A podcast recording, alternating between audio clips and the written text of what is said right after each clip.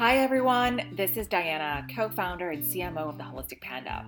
This is our podcast where we interview holistic practitioners and coaches and inspiring leaders from the AAPI community to share with you all things wellness related. We hope you leave with little nuggets of wisdom that can help improve your lives and well being. On this episode, we chat with Dr. Azad John Salimi, a board certified family physician and burnout and resiliency coach. Having burnt out twice, he felt inspired to create Restwell Coaching to help others restore balance into their lives.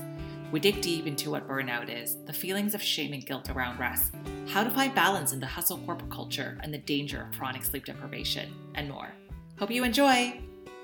Hey, let's do this. Well, so excited to do this podcast interview with Dr. Azad um, John Salimi. Is that how you say your last name? That's yeah. perfect. Yeah, thank you. Awesome. Thank you so much for coming on. And I'm so excited to have you join the Holistic uh, Panda as a practitioner. I think we have began this conversation almost a year ago. And when we first met, I just knew right away that you just have such a great energy great background and great mission. Um, so we'd really love to learn more about the services that you offer through Restwell Coaching.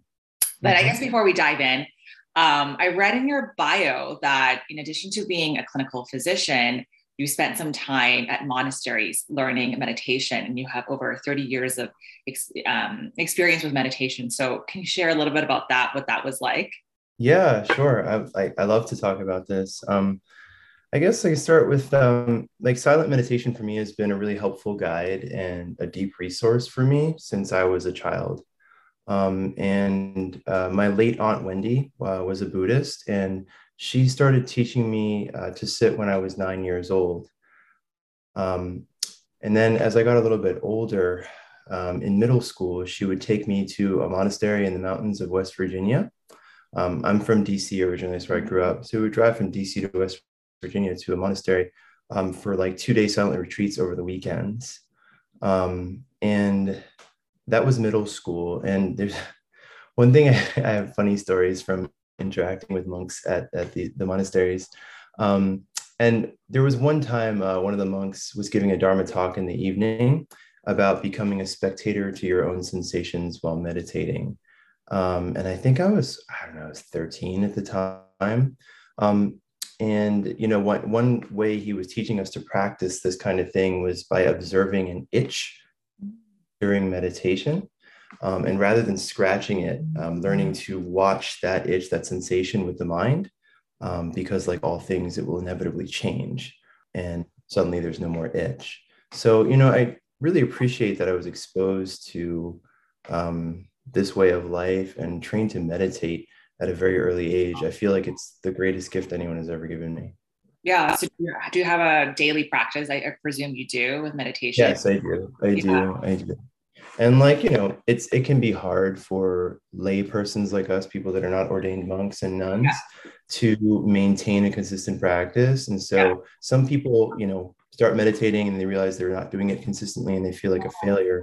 It's not necessarily about consistency or about every day, um, it's about sort of like what you are learning each time you're meditating. And so yeah. even if you miss out a few days you're here and there i'm not perfect with it either.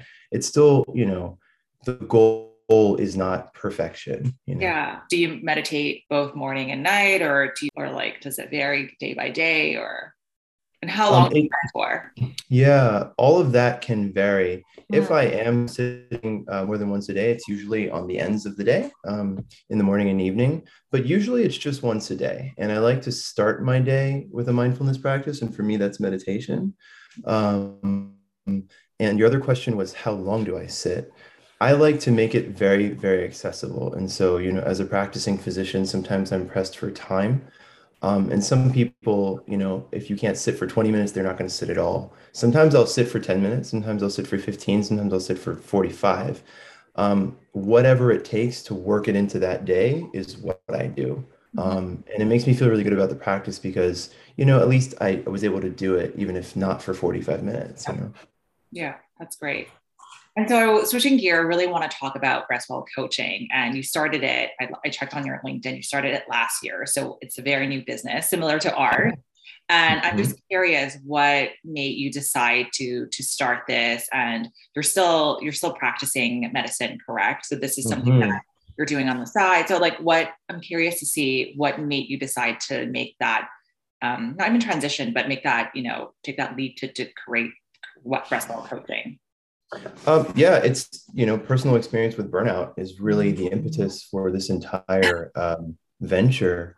I am somebody who you know I I I had trouble, you know, with I think like the workloads and the pressure in uh, our healthcare system, and so you know I left my medical profession twice. Actually, I re-entered the medical profession twice, and I burned out twice. Wow.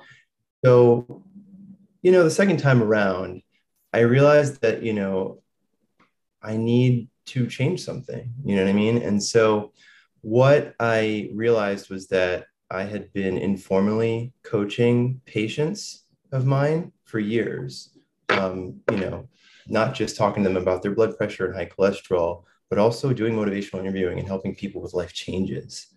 Um, and then um, I met our mutual associate uh, Joyce, and she let me know that you know coaching is actually something that you know you can make into a profession, into a business. People get paid just to do that, um, and so really, in terms of me finding balance uh, with uh, uh my work life, I was able to scale back the number of clinical hours I'm doing to something that's a little bit more yeah. reasonable for me. And the other, you know, part of the time, I uh, I do coaching. And so I like to tell clients when I first start out with them is that I found balance by now helping other people find the same kind of balance. That's amazing. And I want to share a short story. I actually experienced burnout also multiple times in throughout my career. And even last year when I left my full-time corporate job and to do the holistic panda like full-time, I thought, okay, this is it. Like it's my dream job. Like I'm gonna be, life is gonna be great now. And actually I experienced burnout last year like extreme burnout. And mm-hmm. I think people often think, oh, burnout won't happen if you're at your dream job. It's only when you're like, you know, in, in a in a corporate job with like long hours and stress. And I realize that's not the case at all. Like burnout can happen at any point at any job, even if you're working at something that you're super passionate about. So but with that, can you explain a little bit a bit about what burnout is? Because it, it's a difference. There's a difference between burnout and like stress and anxiety, right? Like burnout is specifically related to to to work work and your job, right? Um, yeah. So to address the question, like what is burnout? I think that different healthcare professionals and different coaches are going to have slightly different definitions yeah. of burnout, but we're all sort of talking about the same thing. In my experience, uh, burnout is, I would say, it's a state of being continually exhausted mm. uh, in a situation that you feel like you can't change. Okay. Um, that is a very general definition, but as it applies to like work, you can sort of understand how you can feel stuck and overworked and exhausted. Um, I would say, like, when you're feeling like this and you're no longer able to enjoy the things that you want to enjoy, mm. you know, ask yourself if you're burning out at work. Um, if you're feeling like this and you're experiencing stress somatically, and by that I mean having physical manifestations of the stress, could be migraines, muscle cramps, upset stomach, insomnia, ask yourself if you're burning out.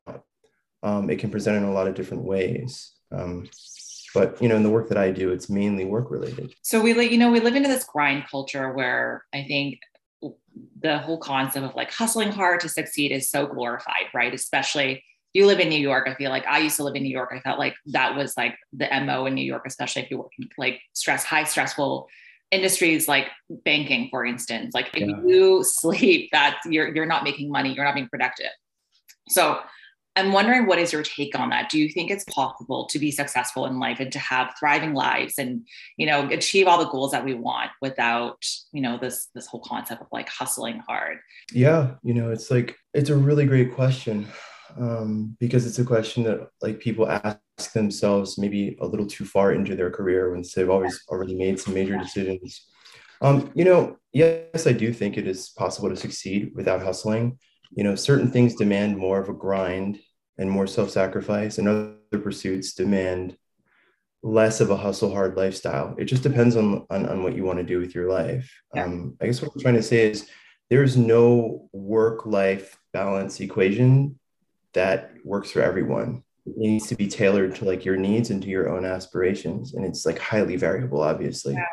um, my work is with clients is to help you establish a mixture of practices and balance of work and fulfillment that will lead you to the best relationship between like relationship to your time and relationship to your work you know um, i also think it's worth addressing that many people don't feel welcome to this conversation about burnout mm-hmm. um, either because they don't want to step away from their work or don't yeah. want to ramp down the number of hours they're working or they can't um, which yeah. is an equity issue i can't tell a single mom that is working two jobs to you know scale back her hours yeah. because she cannot um, she has to support herself and her dependents um, in my practice it's about recognizing the very real limits um, very real limits that keep people feeling stuck yeah. but also to help you establish even in very small ways your own sense of dignity in your work because i think that's what burnout does it robs us of our dignity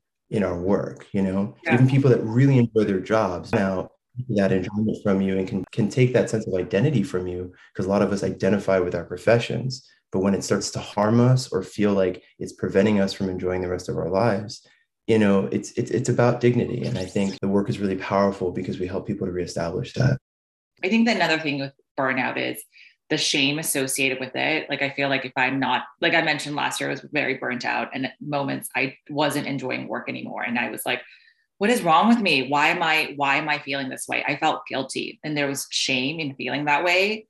Mm-hmm. And eventually I had to take a break. I had to take a two week um, vacation towards the end of the year because I needed to reset. And I, there was a lot of shame and guilt with that too, taking rest so I wonder when clients come to you, are they on the verge of burnout or have they already experienced burnout? And, you know, I'm sure that you, when you tell them that they need to kind of pause and, you know, recharge and take, take, take a break or rest, there is a lot of, you know, shame and guilt and, you know, difficulty to do that. Like, how do you help them reshift their mindset? Yeah, um, a lot.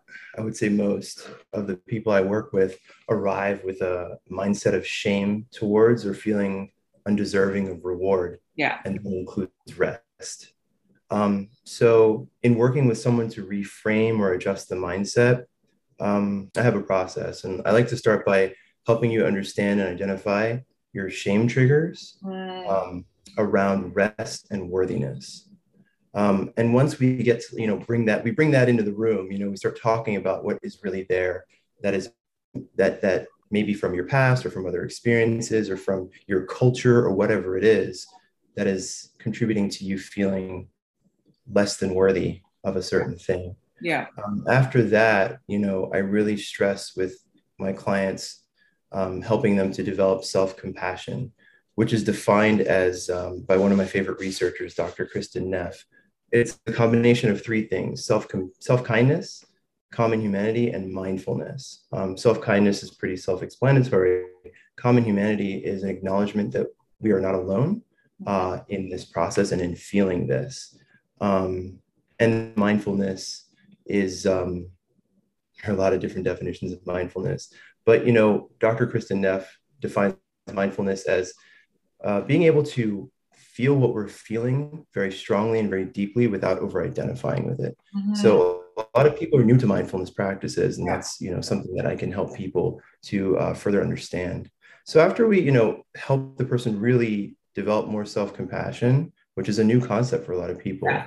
Yeah. Um, the next stage is to release negative attachments and self blame, mm-hmm. um, because shame like really sits in a lot of that, um, and then finally, you know, I like to help people literally reset shame triggers with um, daily actions and self generosity that defy the triggers.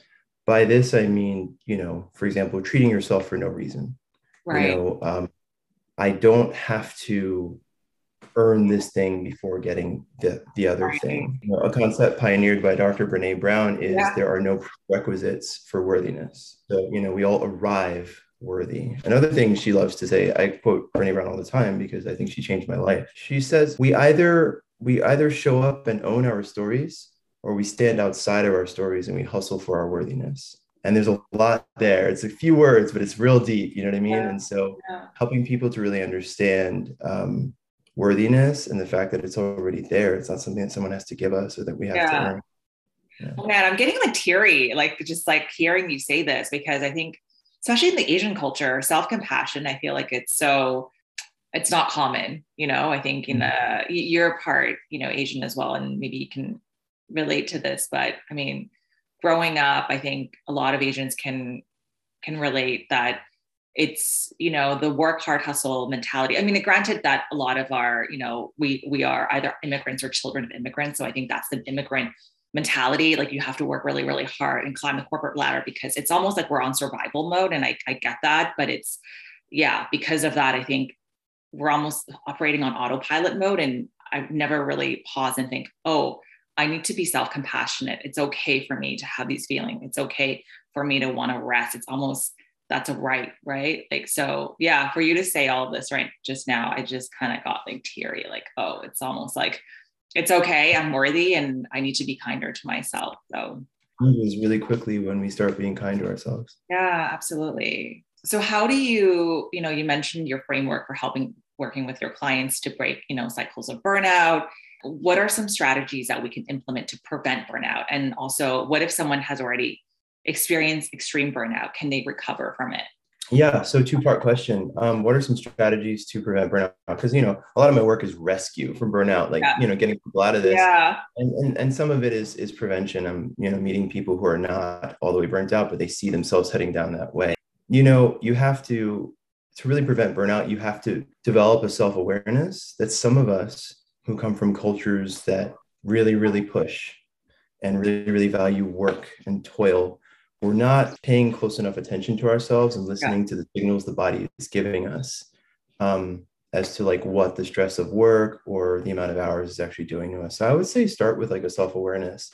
If you don't feel burnt out right now, but you're like, you know, you know about the idea, you're cognizant that this happens to people, yeah. start really paying attention to how you're feeling in the work you're doing. And then also start paying attention to your body and what's happening to your body the more you work. Some people, you know, will respond well to lots of hours and lots of work, and some people will not, and they'll develop symptoms or mental health uh, becomes somewhat compromised. You know, uh, happiness goes down, sense of contentment or satisfaction. Um, in worst case, you know, uh, more severe cases, anxiety, depression, stuff like that can all come out of burnout. So those are, you know, be some ways to really avoid it. Um, and to not subscribe to an attitude or maybe you can even call it a culture a work culture yeah. of just suck it up just deal with it everyone before you did it like this so you have to do it like this very much like that in medicine you know there's a way to take care of yourself um, and the second part of your question was if someone is just completely burnt out is recovery possible? Or what you know is that was that the question or? Yeah is it possible to recover? I mean i presume it, it is but is the journey yeah. recovery like really long or and hard? Yeah i mean i wouldn't be in business if it wasn't possible. Um, i also wouldn't be doing what i was doing what i'm doing if it wasn't yeah. possible because yeah. i am a recovered you know burnt out person burnt out professional. What's the first thing you tell um, them to do like if someone coming it's like they're like i just can't like even get out of bed anymore because I'm just so exhausted and I don't have joy in anything I do. Yeah. Like, have, have, you witnessed extreme cases like that where someone is of like, of course, absolutely. Yeah. Absolutely. Um, people, I, you know, I have clients that arrive fully depressed, clinically depressed. Yeah. Um, and I have clients that, you know, arrive in a panic attack. You know, I've had a client that had a panic attack during our session, you know, so eh, the the spectrum is wide in terms yeah. of like how you know where people arrive. The first thing i tell them is that basically you know and not to co-opt this in the wrong way but me too. Yeah. You know, i understand where you are. I went through it. And then the next thing i tell them is that there is a way out. Not just that yeah i know what it feels like but that there is a way out like i walked that path and i can help you you know um, really one of the most meaningful things you can say to somebody in crisis, this is also a Brene Brown quote, is is me too.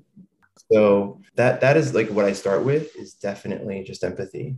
My work doesn't uh, isn't effective if I don't have a good therapeutic connection with the client, and so it's you know it's paramount. It's the first thing I want to do is to establish that connection, that understanding, that trust. Um, answering the rest of your question was, you know, what's the process like? Is getting out of burnout a really long process? It doesn't have to be. You know, some people are ready to make very real or very radical change in their lives. And a lot of times doing that will bring you out of burnout faster. Um, but for some of us, me included, we're not able to make such swift changes because there are other things that you know at play or other people that depend on us or whatever is going on and so you know there's a process and you can map it out in terms of like making strategic changes that allow you to make big, bigger changes later you brought up a, um, a point that I want to want to kind of ask you more about. You said, you know, there are certain work cultures that really glorify, you know, like, um, you know, the hustle, the hustle culture that we mentioned. And for instance, in, in medicine, you said that is like the norm.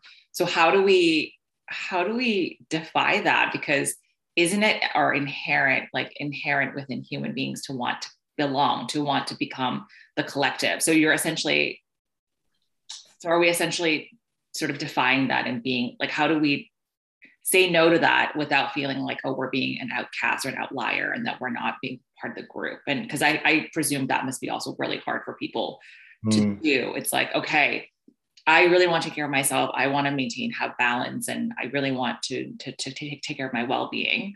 But then I belong in a work culture that doesn't see that, doesn't see the value in that. So, how do I like how i wonder if do you have any strategies to for people to to navigate that yeah you know I, it's a really great question how do we succeed in uh, grind work cultures while trying to really take care of ourselves and avoid burnout um, i think that in certain environments it's more challenging. Um, and it, that can be very dispiriting because you're like well my profession is like this. Like where do i go? How do i work if i want to actually you know take good care of myself and not burn out? Um, and i felt like that earlier in my medical career. And there you know i had the privilege of working in a bunch of different environments. Yeah.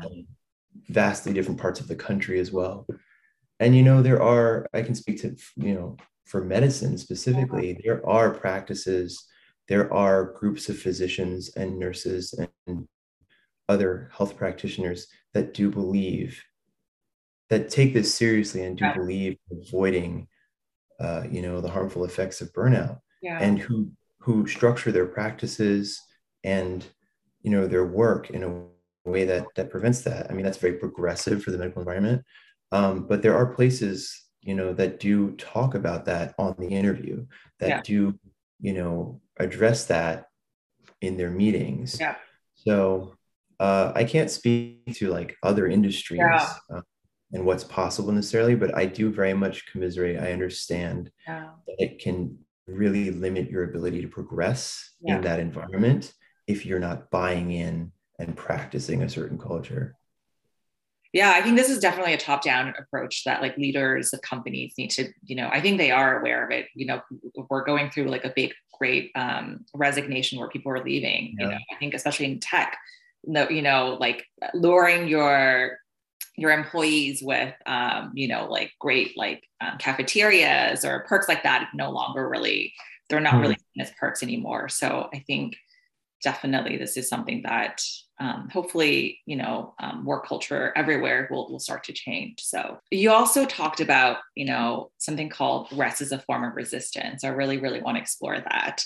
Yeah can you share a little bit what that means and the historical context of it? And i just want to share this quote that in my research i found. Um, tricia hersey the founder of the nap ministry said sleep is really a human right and that resting is part of our divine right. And i love that that she said that because she's completely right you know so i just wanted to hear your yeah, hear your thoughts about that. Yeah i'm really glad you mentioned that. Um, you know it's become a pretty popular concept especially on the internet but you know too often ideas created by women of color are co-opted without giving credit to them. So i don't believe that i can have this conversation without me personally acknowledging and giving full credit to our nap bishop um, tricia hersey for the ideas that she has pioneered and the activism she continues for people, but especially people of color, to reclaim our right to rest. Um, I think you know I've taken a lot of inspiration from her work, and I know a lot of us in the field have. Um, but you know, I think that in our burnout causing work culture, because I think that's what it is right now. Like yeah. our work culture causes burnout yeah. for a lot of us. Yeah. I think we're continually asked to do more with less. We're asked to deny ourselves while producing for others. Yeah. And it all reinforces a mentality that, you know, we are not yet deserving. We're taught that everything must be earned, I think I mentioned earlier, rather than we are already worthy of good things. We're already worthy of dignity. We're already worthy of having fulfilling lives. Yeah. That's not something that we have to reach and then get, you know, it is, we're, we arrive worthy. Mm-hmm. Um, so in such a paradigm, you know, reclaiming your rest is a form of resistance. Mm-hmm. Um, and that resistance ultimately is liberation from these harmful societal and work structures. Mm-hmm. Um, of particular importance to uh, Black, Indigenous people of color, yeah. that community is the effort, I think, to dial back and um, to reprogram really what for centuries we've been indoctrinated to believe is that rest does not belong to us. Yeah. Um, maybe because culture is passed generationally or from inherited trauma. I think as people of color, we are, for one reason or another, we tie our worthiness to how much we can work. And we work harder and we work faster and we work for less pay our counterparts. And yeah. this documented. You know, it's time for us to reclaim our worthiness and to unchain that sense of worthiness from our ability to work and produce um, and center our own rest, our own enjoyment, our own fulfillment in the way we deserve. And that kind of thing, this is liberatory.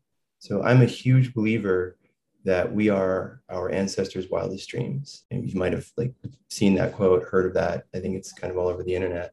Mm-hmm. But I really take it very seriously. And I believe that we are because we have the power to reclaim the rest we always deserved, mm-hmm. you know? Really. Yeah. When I read her interviews, I thought that, you know, everything she said was just also very, very enlightening, but also what she said about like capitalism building on that capitalism is was essentially built historically essentially built on the work and labor of you know people of color i thought that was yes. like that's so true and a lot of asian people came during the gold rush and were you know were like immigrants were had these um, very laborious work where they were also i think this whole concept of rest is also really foreign to them. So yeah i really like when i saw that quote i was like yeah it is a human right that it's it's part of our divine right. Like everyone has a right to rest. Kind of going on on the topic of rest i you know through my research i saw that the american academy of sleep medicine recommend that we get at least seven hours of sleep every night. What are your thoughts on that? Do you think that's right? And like another question second part to this question that i have can we catch up on sleep yeah i'm, I'm familiar with that american academy of sleep medicine recommendation yeah. and i think the recommendation for seven hours a night for adults healthy adults um, i think that recommendation is an absolute minimum I don't think it's like this is how much you should sleep. I think like that is how much you can sleep to remain healthy. Mm. You know, and some of us will require more and probably need a little bit more than that when we can get it. Yeah. Um, but yeah, in certain professions, seven hours sleep is a luxury. You know, I understand. Especially medicine, I presume. Like that's and finance and all sorts. Yeah. yeah. we don't put a premium on sleep the way we probably yeah. should. Um, but to address the question, can we catch up on sleep? Yeah. Um, yes and no. Um, in my experience, you know, you you know, a few hours of sleep lost, you can catch up. Maybe pulling an all nighter once in a week, yeah, you can catch up on that sleep. But you know, chronic and continuous loss of sleep creates a sleep deficit. You know, and at a certain amount, it you're not able to catch up on it anymore. The body just keeps going. And the sort of like rest time that your cells would have needed you know to do their thing at night while you're sleeping regenerate digest all sorts of stuff like that that's just gone. I mean i'll give you an example.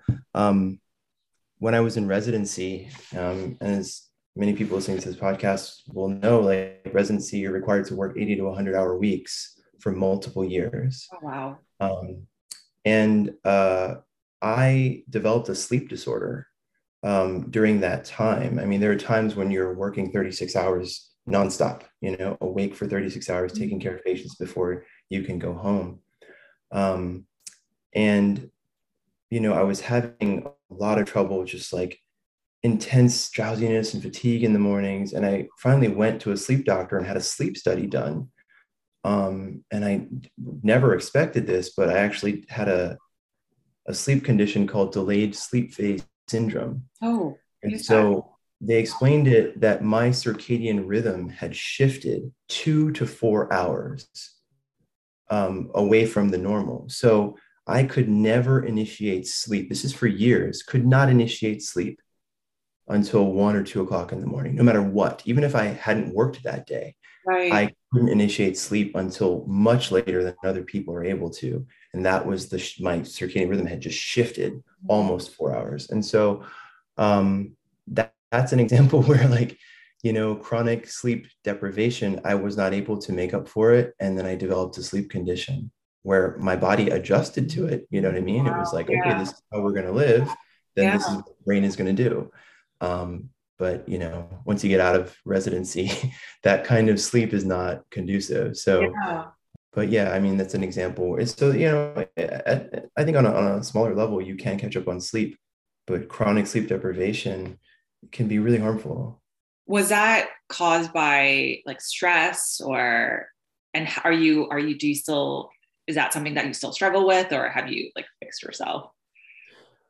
I didn't fix myself. I had a doctor, a sleep doctor, oh, um, yeah. who was really wonderful. Um, it wasn't caused. I, I mean, yeah, stress can cause a lot of things, yeah. but I at the time attributed this to the just literally the sleep deprivation of working right. in the hospital. Yeah. Um, and so, I mean, there were certain months where I work a 36 hour shift every three days. And so it's it, it just for 30 yeah. days, it's pretty bad for you. Um, I think it was the loss of sleep and lack of like a consistent sleep routine that caused that. Yeah. Um, I don't know necessarily the stress, but my sleep physician said that it was just the bad sleep schedule. Wow. Um, yes, and I, I've been, you know, I'm lucky uh, and blessed to have had that sleep physician and it's not a problem for me anymore but it did take years to resolve that my next question was actually this that could be the answer to it if you if you had any like wild stories that you can share um, you know from from your experience you know clinical work or even now as a coach where you're like wow this is like like rest is so important but if you have any other ones that you want to share yeah i guess like um, i had a client who um, was feeling really burnt out with her job and was ready to make changes, but for economic reasons wasn't able to just like up and leave her job and find yeah. something else, you know. Yeah. Um, and she had a lot of feelings of uh, unworthiness when it comes to reward and rest. And when we first started working together, I asked her, you know, when's the and she has a two-year-old. I'm a toddler. Um, and I said, when was the last time like you did something just for yourself? And she's like, what do you mean? she didn't even really understand the question. Um, and I was like, you know, when's the last time that you were engaged in an activity that wasn't for your family, wasn't for your husband, wasn't for your job, and wasn't for your son? It was like for you. Um, and it was a difficult question for her um, because she wasn't spending much time engaging with anything that was like self care or just feeding herself, like enjoying. Um, and so my work with her, I realized that, like, you know, it start you we have to start small um, this is a person who for you know her circumstances don't allow huge shifts um, in behavior and so you know we started with we were meeting every week and i said hey you know in the interim until i see you next time i want you to find five minutes in the day where you were doing something that's just for you you know whatever it is you know it was like it could be making a peanut butter and jelly sandwich because that's what you like to do or it could be you know anything you know. Um, and uh, you know she went up to me she did 10 minutes a day and she found a spot in the middle of the day when she didn't have to take care of her her child and she was working at home where she could take a 10 minute bath and she hadn't like sat in a bath for years. Wow, and it's something that she loves to do yeah. and she started doing that 10 minutes every day um, and then you know got back in the habit of being able to carve out time for herself and feel like it was appropriate to do so. And it, you know, she was able to carve out half an hour in the middle of each day when she went to like pick up her son. She would actually hop on her bicycle, which she had stopped riding years ago, ride to the daycare preschool and pick him up and put him in a carrier and bring him home on the bike. That was part of her self care, being outside and the bike riding, and it was stress relieving. And these were like really small things. Yeah. yeah up to doing half an hour of something for yourself a day. Um, but you know, eventually, I mean, what within a month or two, um, you know, she has a different job now. You know, she left that thing yeah. that was really harmful for her. She's still in her profession, but in a different capacity, and is feeling, you know, really feeling like this job, this position is a little bit better for, or a lot better for her self care, for her mental health. She's not burned out anymore. Um, and it started by understanding and remembering and acknowledging that she can reward herself. Mm-hmm. Oh, I love that. It reminds me of James Clear's book, like Atomic Habits, about like building like mm-hmm. little little habits and implementing, and then you know building on them. So oh, that's great. That's really yeah. Great. Um, I guess coming to the end of our podcast, this was so, so great. But I have one more question for you. If there's mm-hmm. one routine you want everyone to implement in their daily lives today, like if you can, you know, like wave a magic wand and everyone needs to do this one thing, what would it be? I don't, mm, I don't know if you're going to be happy with my answer. It's kind of like, um, I, I, keep it general because you know my advice is tailored specifically to individual people yeah. you know that I work with. But if there's one thing, I'm a big believer in having part of your day that is routine. Yeah. Uh, some consistency, something similar that you do every day. Um, and I like to guide clients in establishing a part of their day, whether the beginning, the middle, or the end, where you're spending a period of time that you're doing something that nourishes you. Yeah. Something that like uh, with my other client that is not tied to your worthiness that's not tied to your job that's not tied to your identity and how you see yourself and how you think you're supposed to behave. Mm-hmm. something that's just for you. Um, and you know for some of us like some days my days are very sometimes my days are very packed. And i, I do this you know i like to have a morning routine where as you can see i'm drinking tea. I'm like i drink tea all the time. Um, i have tea in the morning um, and i write some sort of reflection um, I really enjoy writing. And so that's something that helps me feel like me, no matter what's going on with my day, no matter how stressed I am, no matter what's on my plate. I know that like I'm still doing this thing that makes Azad feel like Azad. Um, and I think that really creates a self-awareness. It's a mindfulness activity. Yeah. yeah. Basically anything that, that you could do in that period of time is a mindfulness activity because yeah. you're focused on the self. Um, and I think that really opens up for, a lot for people and promote self-care when we can do that. So, what's next for you? Is there anything else you you want to share on your any upcoming or big venture for, for big plans for this year? We, we are getting a puppy, so that's really exciting. Yeah, that is um, in personal life. Yeah, so yeah. Um, that's really exciting. Um, the puppy's like four two weeks old now, so we have to wait till eight weeks before we can bring the puppy home. Oh, okay. But, uh, what kind of uh, what kind of breed is that? A Bernedoodle, so a cross between a poodle and a Bernese Mountain Dog. Oh wow, that sounds so yeah. cute. Yeah. Oh yeah, beautiful dog. We're very yeah. excited about. It. On the professional sphere, what's next for me? You know, I um I'm working clinical medicine, seeing you know taking care of patients about seventy percent of my time, and thirty percent of the time is coaching. Mm-hmm. I'm hoping that by the end of the summer, so over the next six months, um, I bring that more to 50-50. I'd like to decrease my clinical hours even yeah. further and take on more clients. Um, I think that would be like almost perfect balance for me once I can get it to 50-50 in terms of time spent uh, in each pursuit. So um, I'm also really interested in um, speaking opportunities. Um, as you can tell, I'm very passionate about this yeah. kind of work. Yeah. And I have a lot to draw on from personal experience with burnout. Um, and so I'm hoping to uh, um, have more speaking engagements. I have been booked to speak at a conference in Pittsburgh. Um, it's actually a conference um, uh, called Entheocon. It's about psychedelics in medicine. Oh, cool. Um, and uh, there's a burnout sort of, um, I think it might be a panel in terms of work exhaustion and the role of different alternative medicines, including psychedelics, in helping people manage that and deal with the effects of burnout. So I'm looking forward to that in August. And um, but yeah, more speaking opportunities. I love to talk about it. Cool. Thank you so much. I think this was uh, long overdue, and I'm so glad that we get to do it. So thank you so much. Let's do it again. That's it. Thank you so much for tuning in. Stay tuned for our next episode. If you have any questions or feedback, email us at hello at theholisticpanda.com. Bye.